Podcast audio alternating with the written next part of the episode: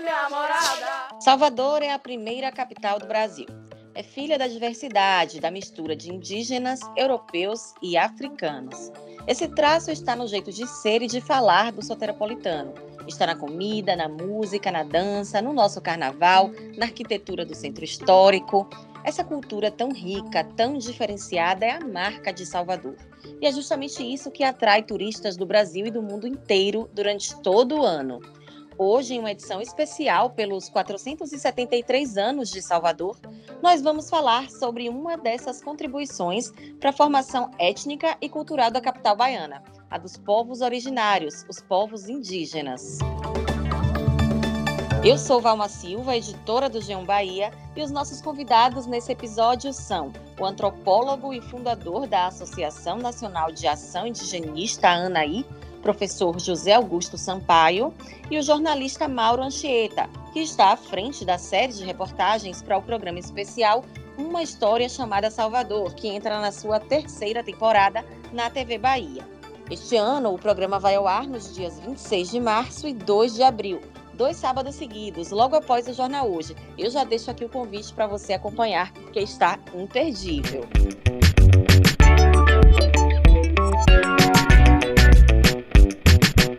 Tomé de Souza desembarcou por aqui em 29 de março de 1549, com uma grande expedição para fundar Salvador, a mando da coroa portuguesa. A chegada dos lusitanos marcou encontro com os índios tupinambás, que já ocupavam esta área.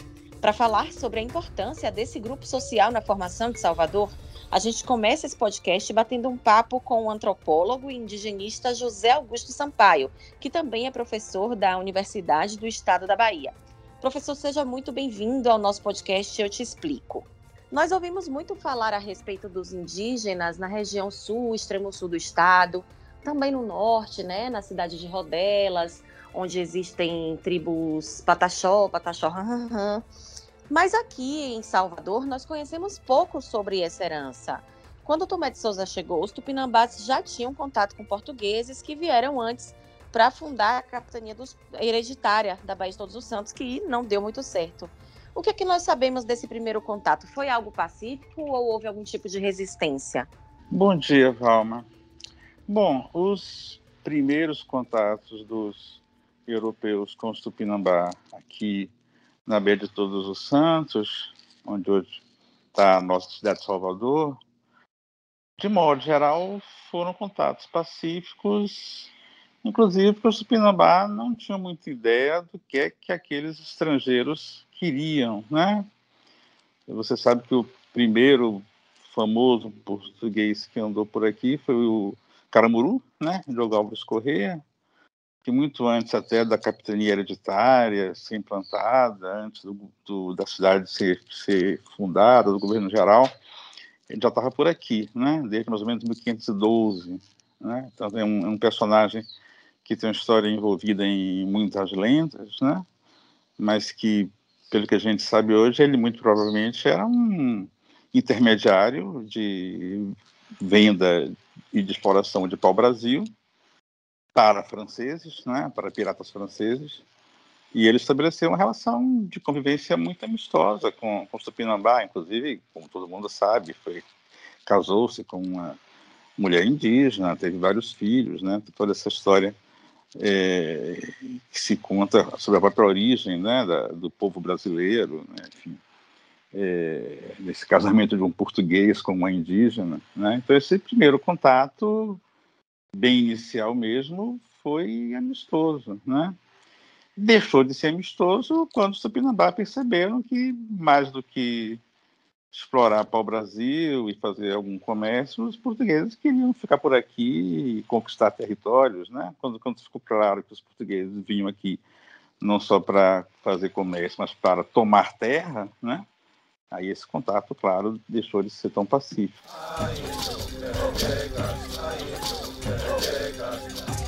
Mas isso já foi um pouco mais adiante, né? A partir da, da própria implantação da capitania, 1535 em diante, mas ainda com a implantação do governo geral, né? Também de Souza, 1549, né?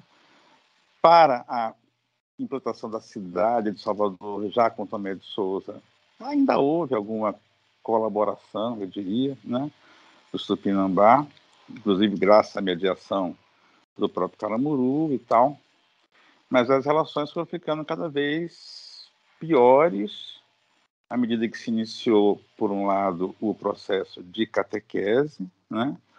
Os primeiros jesuítas chegaram com Tomé de Souza, depois como segundo governador-geral Duarte da Costa, né? E eu diria que a coisa ficou terrível mesmo a partir do terceiro governo geral, a partir de Mendes Sá, né? Mendes Sá, que foi o terceiro governador geral, que chegou por aqui, se não me engano, em 1557, né? A partir daí foi guerra. A partir daí foi guerra e não só guerra como epidemias, né? Porque o processo de catequese, uhum. processo de catequese juntava indígenas em, em grandes aldeamentos, isso facilitava a propagação de doenças que os Tupinambá não conheciam, né? Doenças um pouco o que acontece com a gente hoje com Covid-19, né? Uma doença sim, nova, sim. Doença nova, doença nova que você não conhece e que uhum. propaga E essas doenças dizimaram, inclusive, comunidades sim, gripe, né, aqui no é, nosso estado. Sim, gripe, sarampo, varíola, basicamente, né?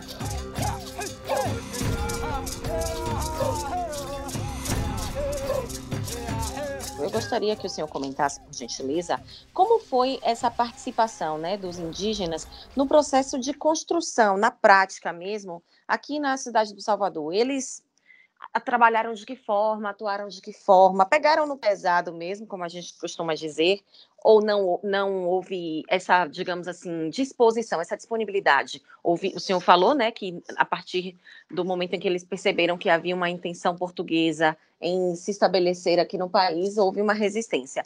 De, mas, na prática, qual foi a contribuição que esses povos trouxeram aqui para a nossa cidade, no processo de construção? Valma, eu acho que a grande contribuição, que até hoje estava mais cedo pensando nisso, foi a própria escolha do lugar, né? Esse lugar maravilhoso que a gente vive hoje, né? Eu estava mais cedo dando um mergulho no Porto da Barra e pensando justamente que lugar fantástico esses caras vieram escolher, né? Na verdade, a gente estuda isso às vezes nos livros como sendo uma escolha dos portugueses, né? Porque é uma um lugar alto, fácil de defender, ao lado de um bom porto, um porto abrigado de ventos, que é a Baía de Todos os Santos, né? E, e também um ponto que ficava na metade do litoral do Brasil, né? o litoral do Brasil conhecido na época, ia mais ou menos pelo Tratado de Tordesilhas, de onde hoje é mais ou menos o Pará, até Santa Catarina, então aqui é mais ou menos meio caminho do litoral, então tem todas essas condições favoráveis, metade do litoral, um porto favorável, um porto confortável e uma cidadela alta, fácil de defender, né, junto a esse porto. Tudo isso certamente influenciou a escolha dos portugueses, mas antes das escolha dos portugueses, né, os tupinambás também tinham escolhido esse lugar. Né? Eles também escolheram viver aqui. Aqui, aqui havia grandes aldeamentos de Tupinambá. Né? E a presença desses grandes aldeamentos indica que eles também fizeram a escolha por esse lugar pelas mesmas razões, né? Um lugar alto, fácil de defender, junto de um de um mar bom para pesca, né? Os Tupinambá não tinham navios sofisticados, eles usavam canoas para pescar. Um mar tranquilo é, é o ideal, né? Então eles tinham a Baía de Todos os Santos, tinham um lugar alto fácil de defender, eles tinham no fundo da Baía de Todos os Santos manguezais que até hoje são manguezais ricos, apesar de toda a depredação, né? A gente tinha ali hoje Estado dos Tanheiros, Baía de Aratu, Ilha de Maré, mangues, mangues riquíssimos em, em, proteína animal, né? caranguejos, siris, ostras, né? Os indígenas não eram criadores de bichos, né? Eles caçavam e pescavam, e para eles essa essa proteína animal dos mariscos era fundamental na dieta, e esse lugar aqui muito rico nisso para eles, como também ficou sendo rico para os portugueses e é para nós até hoje, né? Uma riqueza esse esse acervo de, de mangos que a gente tem por aqui, produzindo mariscos, e a terra fértil também, né? A terra fértil, porque você tem a terra de massapê, típica do recôncavo, né? que é boa para mandioca, boa para milho, né? Depois os portugueses usaram para plantar cana, mas era boa para milho e mandioca, que eram os principais cultivos indígenas, e isso muito perto do mar, né? Porque como a gente está aqui numa baía, essa terra fértil está bem perto do mar. Né? Ela não tem a, a, a faixa de areia de restinga que separa o oceano das terras mais férteis. Né? Com a Bahia entra pelo continente adentro, você tem no mesmo lugar terra fértil, mar tranquilo, lugar alto. Então essa foi uma escolha do Supinambá, né? uma escolha do Supinambá por esse lugar maravilhoso e os portugueses inteligentemente copiaram, né? Então acho que a grande atribuição do Supinambá foi a escolha do lugar, que até hoje a gente se beneficia disso. E com relação à própria construção da cidade, os índios não são muito de trabalhar de graça, né? Eu acho que na medida em que eles tiveram algumas compensações, eles colaboraram sim na construção. Né? Os portugueses trouxeram seus arquitetos, né? Seus, seus operários também, né? Mas eles também recorreram à mão de obra indígena, né? Nesse isso, a mão de obra indígena ainda não escravizada, né? Porque um pouco adiante do processo houve também a escravização dos indígenas, né? Quando os jesuítas chegaram aqui também, liderados pelo padre Manuel da Nóbrega, eles começaram a trabalhar para converter os indígenas à fé cristã. Como foi esse processo, especificamente falando em relação à religiosidade? É, o, o processo de catequese, né, ele começa com um processo que eu diria de sedução, né, você apresenta algumas, algumas possíveis favorecimentos para quem está ali disposto a ouvir os padres falar, né, mas à medida que você vai submetendo essa população, sobretudo a população mais jovem, né, esse processo vira um processo truculento e forçado, né? Talvez das, das grandes dos grandes mecanismos de, de etnocídio, ou seja, de, de assassinato cultural que os padres e outros religiosos usaram era afastar as crianças dos pais, né? Os pais que, que eram mais resistentes, né, a, aos ensinamentos de uma outra fé, eles eram mantidos como escravos, afastados, e as criancinhas eram levadas para os orfanatos, para os conventos, né, para os lugares de catequese e aprendiam uma, uma aprendiam uma, uma cultura, uma religião totalmente diferente da dos seus pais, né? Então esse é um, um processo muito rápido de, de de catequese, né? Se você tira o contato entre uma geração e a geração seguinte, a geração seguinte não aprende com seus pais, com seus avós, é afastada deles, né? E vira uma geração submetida a uma outra, outra escola, uma outra ideia, uma outra civilização, né? Esse mecanismo de separar os, jovens, os adolescentes, as crianças dos seus pais obrigá-los a viver é, internatos, né? Digamos assim, para receber ensinamento dos padres, foi um processo muito rápido de, de, de catequese, né? que na verdade nem conseguiu, é, digamos assim, nem conseguiu tantas almas por causa das, das mortes, por causa das epidemias, né? O, o, Anchieta, que sucedeu ao padre Manuel da Nóbrega, né, que você citou aí, o Nóbrega foi o primeiro a chegar, mas logo depois dele veio o Anchieta, né? O Anchieta talvez tenha sido o grande idealizador e responsável pelos processos de, de catequese massiva né, dos indígenas aqui na região, como depois em todo o litoral, em boa parte do litoral do Brasil. Ele vai dizer, numa das cartas dele, que só no ano de 1572, aqui na Baía de Todos Santos, morreram mais de 30 mil indígenas, né? de epidemia, né? de doença, enfim. Né? É, fora as guerras, porque quando, quando, quando começou o governo de Mendes Sá, o Benissá veio fazer guerra. Né? Se o Tomé de Souza e o Duarte da Costa, que foram os governadores, não tinham ainda uma política deliberada de massacre, o Mendes Sá chegou com essa política. Né? Os índios já estavam mais ou menos submetidos, já estavam meio que é, é, é, envolvidos com os portugueses, nas aldeias que os padres tinham plantado forçosamente para eles ficarem nas aldeias, já havia alguma escravização, e o Mendes Sá veio para massacrar. Né? O próprio Mendes Sá tem vários relatos do Mendes Sá, narrando orgulhosamente como que ele fez para iludir os índios, para enganar, para cercar eles, para né, e para assassinar. Tem o famoso relato do Mendes Sá não aqui, mas em Ilhéus, né, que ele se orgulha de ter espalhado corpos de indígenas desde o que hoje é a Boca do Rio Cachoeira de Ilhéus até, até a Boca do Rio Coruripe, Olivença, uns 15 quilômetros de, de, corpos né, que ele teria, pode ter algum exagero dele, né, mas ele disse que ele fez isso, que ele conseguiu botar 15 quilômetros de corpos de índios mortos na praia de Ilhéus. Né? E aqui na Bertoldo do Santo, certamente não foi diferente. Né? O processo de formação dos nossos povos, na verdade, ele foi forjado a muita crueldade, né? A muito sofrimento dos indígenas, dos pretos também que aqui viveram, né? O senhor falando sobre a separação das crianças indígenas dos pais e agora sobre esse derramamento de sangue, né, nas guerras, é algo que é muito cruel de se escutar, né? E que muitas vezes a gente desconhece que isso aconteceu aqui tão, tão, tão perto de nós, não é verdade, professor? É, essa nossa cidade tão linda, ela está edificada em cima de um imenso cemitério indígena, né? Há alguns anos encontraram uma sepultura ali no Vale de São Pedro, né? Se cavar, vai encontrar mais, né? Tem, tem um monte de, de, índio enterrado aqui embaixo, né? É, enfim, né? E, e, tem de fato essa essa ideia romântica, né? Da qual a figura do Caramuru e da Paraguaçu são um pouco o ícone né, né, do casal que dá origem a uma civilização mestiça, né?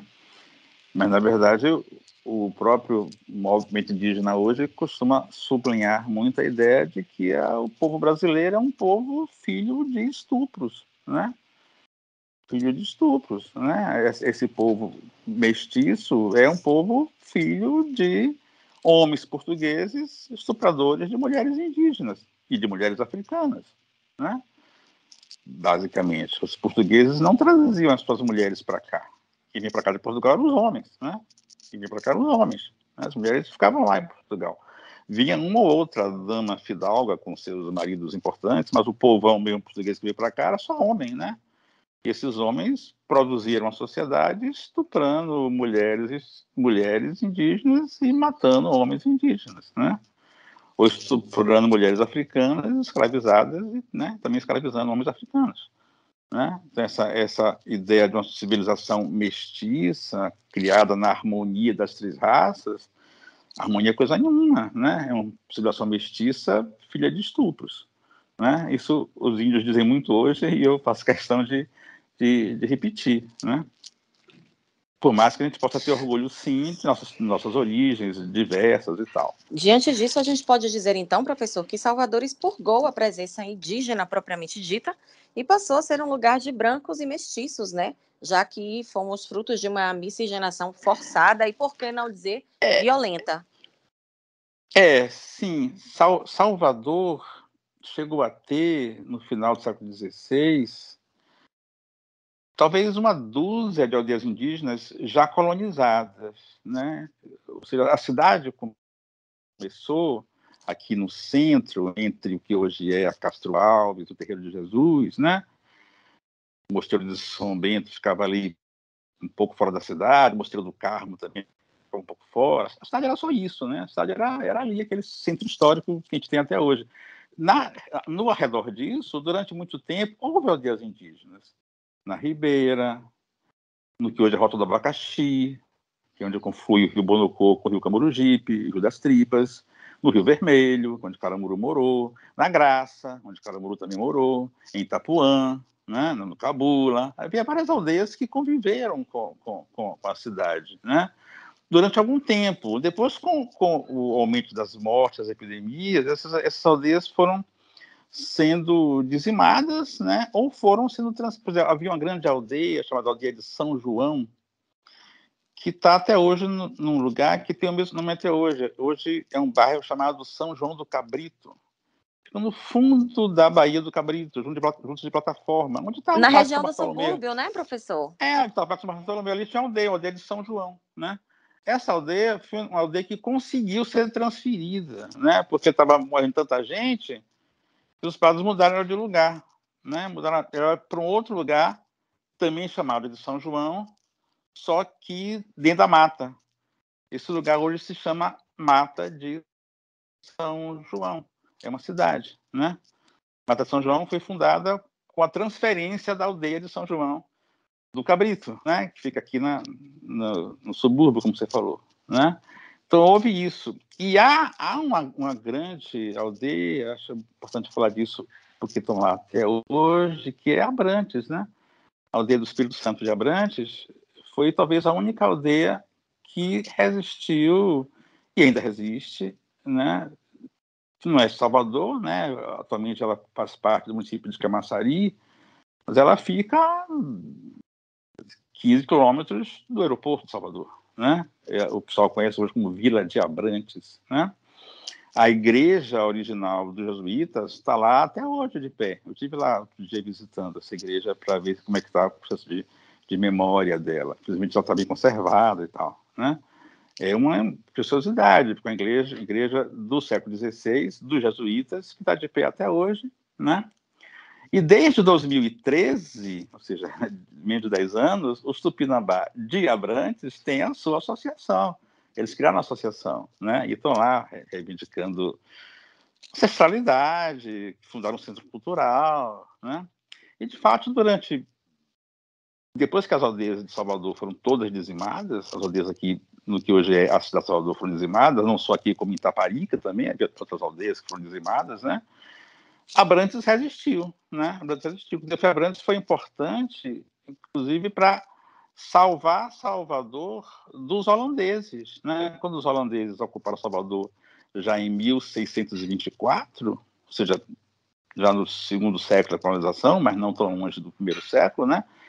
Quando os holandeses ocuparam Salvador em 1624, a população de Salvador que conseguiu fugir, inclusive o bispo, né? Foi se refugiar em Abrantes na aldeia dos índios, né? E foi lá de Abrantes que eles organizaram o, a guerra para expulsar os holandeses daqui. O senhor acredita, professor, que é possível a gente reconstruir, valorizar melhor esses povos que foram tão fundamentais na construção da nossa sociedade atual? Sim, eu acho que sim. Por exemplo, alguns anos atrás, um casal de indígenas tupinambá de Olivença, não daqui, mas de Olivença, na verdade, um indígena tupinambá casado com um artista, artista, artista de rua paulista, mas que também se dizia de origem indígena, esse casal ocupou um fundo de garagem ali no Palácio da Aclamação. Né? O Palácio da Aclamação é um prédio público subutilizado, né? Você sabe onde fica, né? ali do, do, do, passeio público. Né? É, é, no fundo dele fica o Teatro Vila Velha. Então, assim, esse casal ocupou a garagem ali do, do, do, passeio público, né? E reivindicou fazer ali um memorial Tupinambá. Né? E eles fizeram muita coisa. Eles tinham uma, tinham uma pequena biblioteca, eles tinham artesanato, eles recebiam visitantes, turistas, né? E eles reivindicaram criar ali um memorial Tupinambá, né? Que o Estado, infelizmente, nunca encampou. O Estado tratou eles como invasores de prédio público, né? Depois de vários anos que eles ficaram lá, eles foram botados para fora, em integração de posse, voltaram lá para a Olivença, pelo que eu saiba, estão lá hoje, né? Tentaram ter vários apoios aqui para manter esse memorial Tupinambá. Na época, eu cheguei a conversar com umas pessoas do, do governo do Estado, né? Falei, olha, o Estado merece que se crie aqui em Salvador um memorial Tupinambá pelo menos isso. E não tem, não tem lugar mais adequado do que o passeio público, que fica em cima de onde era o dia do Quirimurê. O dia do Quirimurê era justamente aqui, onde, a gente, onde hoje é a Gamboa, né? A Gamboa de cima, a Gamboa de baixo, Campo Grande, Porto de São Pedro, justamente aqui. Né? Estou falando para você aqui do, Campo Grande, da Vitória, né? Então aqui era, aqui era Quirimurê. Aqui era Quirimurê, que depois virou a, a Vila Velha, né? Da, da, primeira, da primeira capitania hereditária, que foi criada aqui com uma vila abandonada, a vila abandonada e a cidade se mudou lá para onde hoje é o centro histórico, que ficou sendo chamado de Vila Velha. Mas esse trechinho aqui, entre o, o Aflitos, Gamboa, Forte de São Pedro, o Campo Grande, era a aldeia de Quirimurê. Então, nada mais justo que houvesse aqui um memorial, um memorial Tupinambá, né? Esse casal tentou fazer isso meio que na tora, né? Por iniciativa própria deles, não deu certo, né? Mas o Estado deveria assumir esse projeto, né? A gente tem o belíssimo monumento do 2 de julho, né? Que é o monumento que tem a figura do indígena, que é o monumento mais grandioso da cidade. Nossa cidade, infelizmente, ela é pobre em monumentos, né? mas o monumento ao 2 de julho no Campo Grande é um monumento bonito, importante, grande, né? Tem aquela, aquela imensa é, coluna metálica com a figura do indígena esmagando a serpente, que é uma, uma, alusão à independência da Bahia, ao 2 de julho e tal, né? Não deixa de ser uma referência à presença indígena, né? Mas não é o, o que deveria ser, né? Deveria ter, de fato, um memorial para lembrar que isso aqui, né?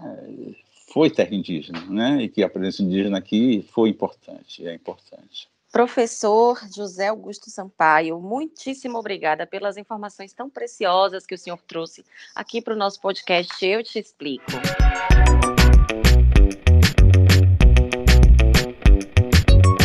Bom, agora eu converso com o repórter Mauro Anchieta, da TV Bahia. Eu tenho a honra de conversar com esse colega tão experiente. Mauro fez as três temporadas do programa especial Uma História Chamada Salvador. Esse projeto começou em 2019, quando a capital baiana completou 470 anos. E só para quem não acompanhou, eu explico que a ideia era fazer uma homenagem à cidade, contando a história de uma forma que ainda não tinha sido mostrada na televisão baiana. A equipe da TV Bahia foi até Portugal Mauro Anchieta e o repórter cinematográfico German Maldonado conversaram com historiadores portugueses, descobriram onde está enterrado Tomé de Souza e revelaram documentos históricos muito importantes aqui para nossa capital. No ano seguinte, em 2020, a TV Bahia foi ao Benin, na África, para a segunda temporada do programa e trouxe as raízes negras aqui da nossa cidade. O programa mostrou de onde saiu a maior parte dos escravizados aqui para a Bahia, ouviu especialistas sobre o assunto e trouxe diversos outros laços históricos e culturais que nos ligam de forma tão direta ao continente africano. Dessa vez, a terceira temporada traz a contribuição dos povos indígenas, que são os nossos povos originários, como dizem os pesquisadores, né? É uma continuação muito natural dos outros dois programas, né, Mauro? Como foi a construção desse programa? Vocês buscaram as raízes indígenas bem antes até mesmo da descoberta das Américas, né? Olá, Valma, muito obrigado pela acolhida aqui. É um prazer participar com vocês do G1 nesse podcast. Pois é, nesse, nesse especial sobre a contribuição indígena, nós fizemos uma longa viagem no tempo, né? Nós é, viajamos aí a um período bem anterior ao dos Tupinambás, que estavam aqui quando o Tomé de Souza chegou. Né? Nós, é, nós vamos mostrar, por exemplo, que é, no bairro de Periperi, aqui em Salvador, existe um sambaqui datado de 3 mil anos. O que é um sambaqui? É um amontoado é, de pontas de flechas, pontas de lanças, principalmente conchas e ossos, né, que esses povos antigos acumulavam ali, acumulavam na beira da praia, é, e desconfia-se que eles faziam isso para fins de, de rituais né, e de enterramentos também. Então, esses sambaquis, esses esses povos primitivos que habitavam a, a, região da Baía de Todos os Santos aqui, eles faziam justamente para fins de enterramentos. E, e, lá em Periperi foi descoberto o sambaqui da Pedra Oca na década de 60, nós estivemos com ele lá, né? Hoje é um sambaqui abandonado, esquecido, né, que no meu entender deveria até é, ser preservado, né, ser catalogado, preservado e estudado. É um patrimônio histórico é, importantíssimo que está lá um tanto quanto abandonado. Esse povo primitivo viveu aqui há milhares de anos, né? esse povo não recebeu nem nome. Em um determinado momento vieram os povos aratus.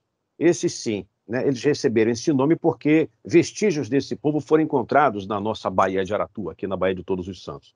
O povo aratu já era um pouco mais sofisticado, já fazia cerâmica, já é, enterrava seus mortos né, em urnas de cerâmica. E num terceiro momento, né, isso há cerca de mil anos atrás, os aratus foram expulsos daqui pelos tupis que eram já naquela época um, um povo muito mais poderoso, né, uma população maior, e também é, era uma, uma população muito guerreira.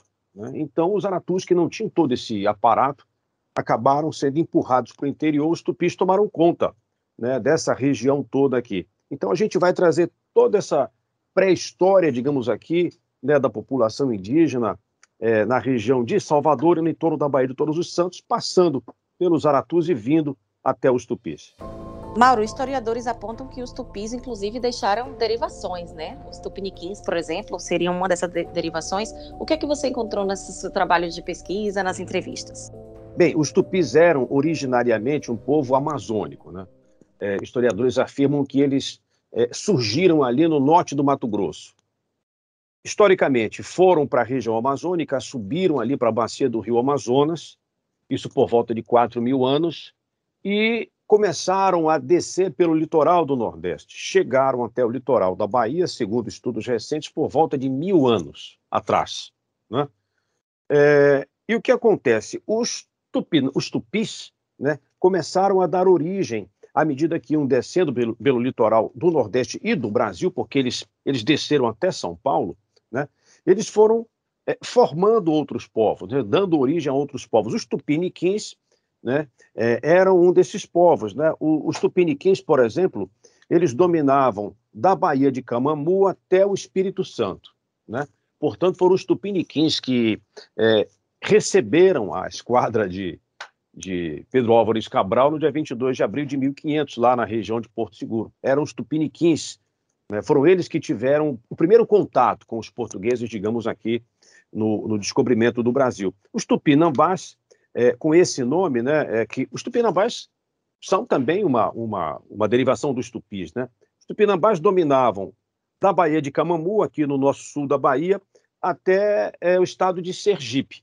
Então, toda essa faixa litorânea aqui era dominada pelos tupinambás. Mas, para cima, por exemplo, no Rio Grande do Norte, eles deram origem aos caetés. Então, assim, por onde eles passaram, eles foram realmente dando é, origem a outros povos. E, e, foram dominando como? Através, justamente, né, é, das táticas de guerra. Né? Eles eram um povo muito mais muito mais afeito a essas práticas de guerra, realmente, do que os povos que habitavam essa região. Isso foi, foi muito importante para que eles se firmassem no litoral do Brasil. Na folha da patioba, eu bato, ninguém me escuta. Eu nasci na mata virgem, me criei na mata bruta. Então a gente pode afirmar com segurança que hoje, onde a gente vive, aqui em Salvador, era uma grande aldeia tupinambá, digamos assim. Esses eram os povos que dominavam a cidade, hoje cidade do Salvador, né? Com certeza. Em toda a área né, onde hoje está a nossa capital, havia aldeias tupinambás. Né? Os historiadores não sabem ao certo quantas eram, né? mas eram diversas, espalhadas por toda essa região aqui, e isso também se estendia para a ilha de Taparica, porque havia também os tupinambás na ilha, que, é, segundo os pesquisadores, não eram lá muito amigos dos tupinambás daqui de Salvador, havia uma certa rivalidade. Né? Quando é, Tomé de Souza chegou em 1549 para fundar Salvador e trouxe junto com ele os jesuítas, liderados pelo padre Manuel da Nóbrega, formou-se, é, criou-se uma política de aldeamentos. Né? O que era um aldeamento? Era, era, uma, era uma aldeia né, indígena, mas já com uma interferência dos jesuítas, ou seja, Nesse local, padres jesuítas viviam junto com os indígenas. Havia uma igreja, né? havia aquele pátio central, é, ou aquele quadrado central, que era uma área de encontros, né? havia as habitações.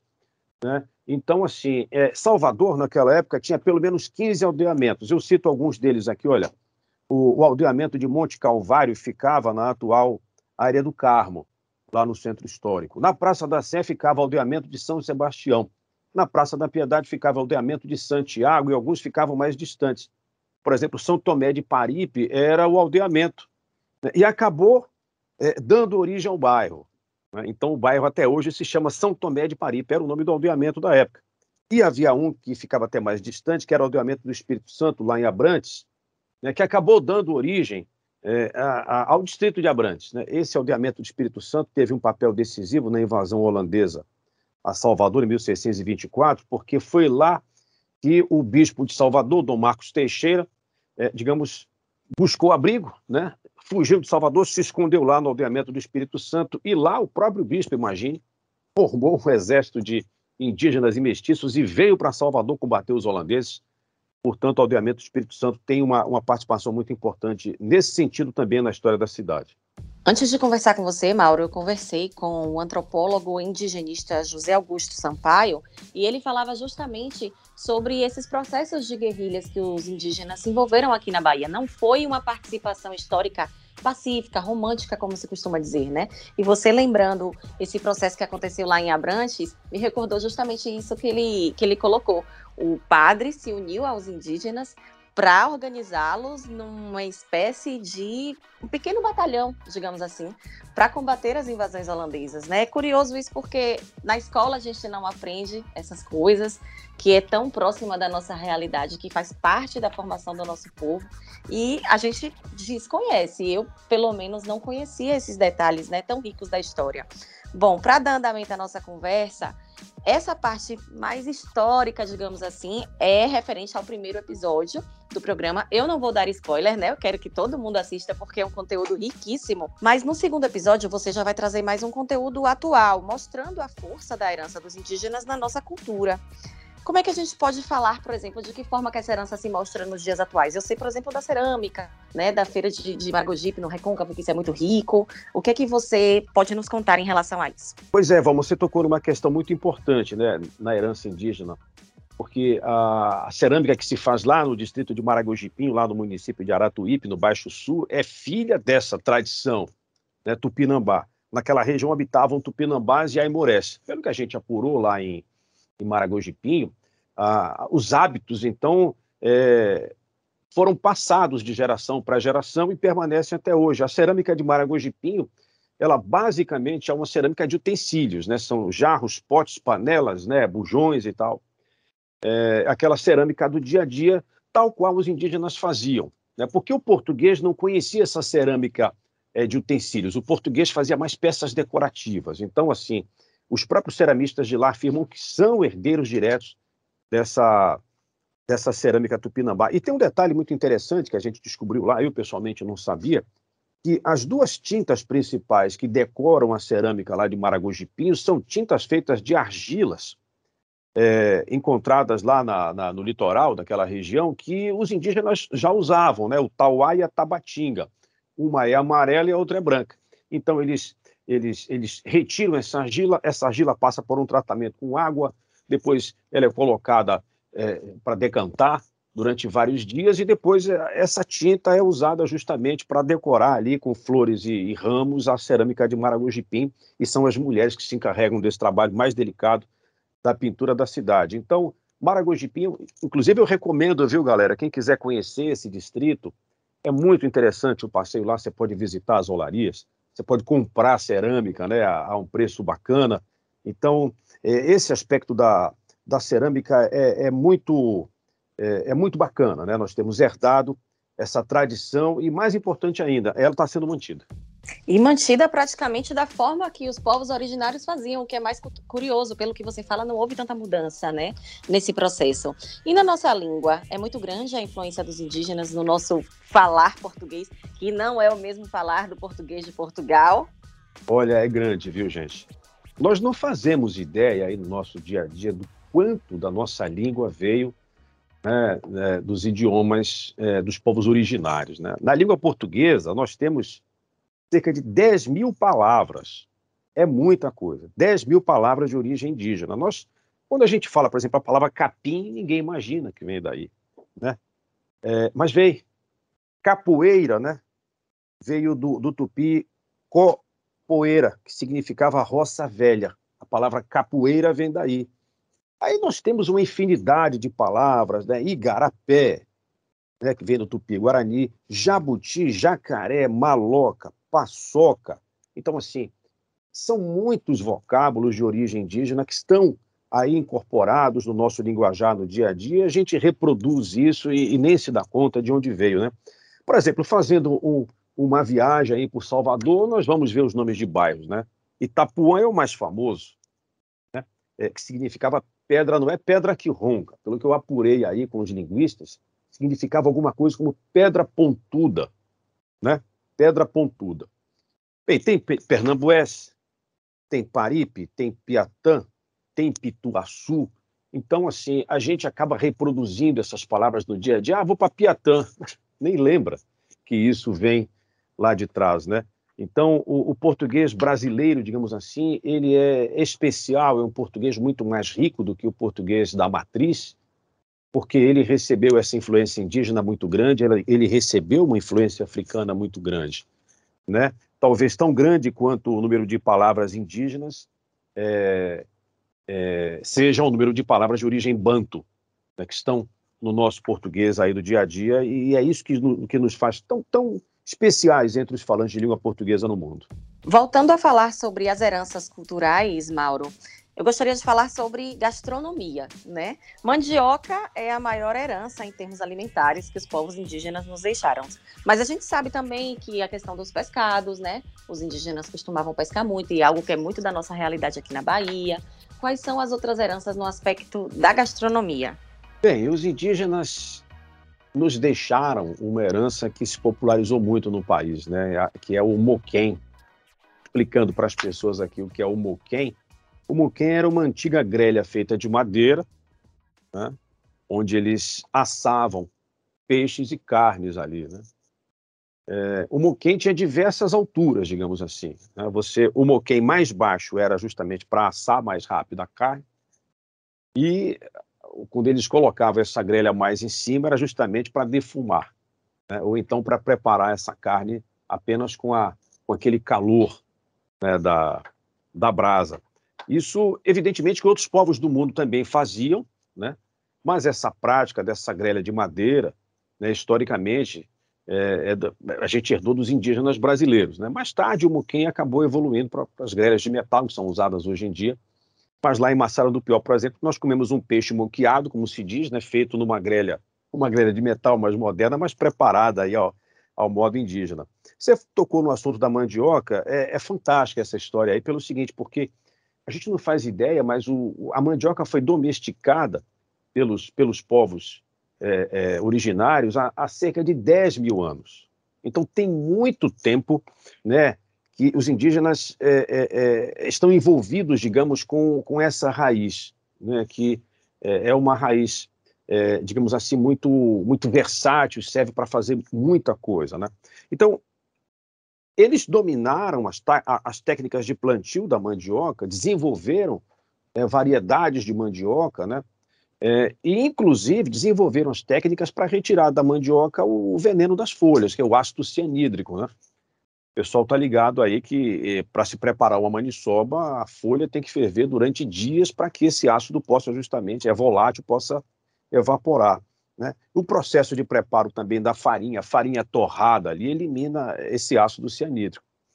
Então, a mandioca, é, como eu disse, é um alimento muito versátil e no norte do país, por exemplo, o pessoal faz o tucupi, extrai o tucupi da mandioca, né? É o caldo da mandioca fervido e fermentado durante é, dias aí justamente para poder tirar o veneno e ele é, é, servido lá com uma infinidade de pratos no norte do país. Aqui na Bahia o tucupi não é tão difundido, as pessoas pouco conhecem, né? mas quem prova gosta. E a gente precisa lembrar, gente, que a mandioca foi eleita pela ONU em 2020 o alimento do século. Né? A, as Nações Unidas reconheceram, digamos assim, a importância desse alimento no mundo hoje, né? É, especialmente na África, né? que a mandioca foi levada daqui para lá no século XIX, e hoje mata a fome de milhares de famílias em países africanos, especialmente na costa oeste. O universo indígena vai muito além da aldeia, do cocar, do arco e flecha, da pintura do rosto e do toré. Né? E nós, no nosso programa, estamos trazendo essa outra visão. Eu convido todo mundo, se liga aí, galera, uma história chamada Salvador. Primeiro episódio no dia 26 de março, depois do Jornal Hoje, e o segundo programa no dia 2 de março, depois do Jornal Hoje. Muito obrigado, Valma, pela sua atenção. É, obrigado a vocês do G1, foi um prazer e até a próxima, gente. Imagina, Mauro, nós é que agradecemos a sua presença aqui no nosso podcast. É uma honra poder entrevistá-lo. Eu lhe desejo muito sucesso e obrigada mais uma vez pela sua participação. Para você que ficou comigo até aqui, agradeço muito pela sua companhia. Espero que você tenha aprendido tanto quanto eu com esse episódio tão rico, tão detalhista em nossa formação e nossa história. Até a próxima. Tchau, tchau. Eu Te Explico, o podcast do G1 Bahia. Apresentação: Valma Silva. Produção e coordenação: Éder Luiz Santana. Edição: Rodolfo Lisboa. Gerente de jornalismo: Ana Raquel Copete.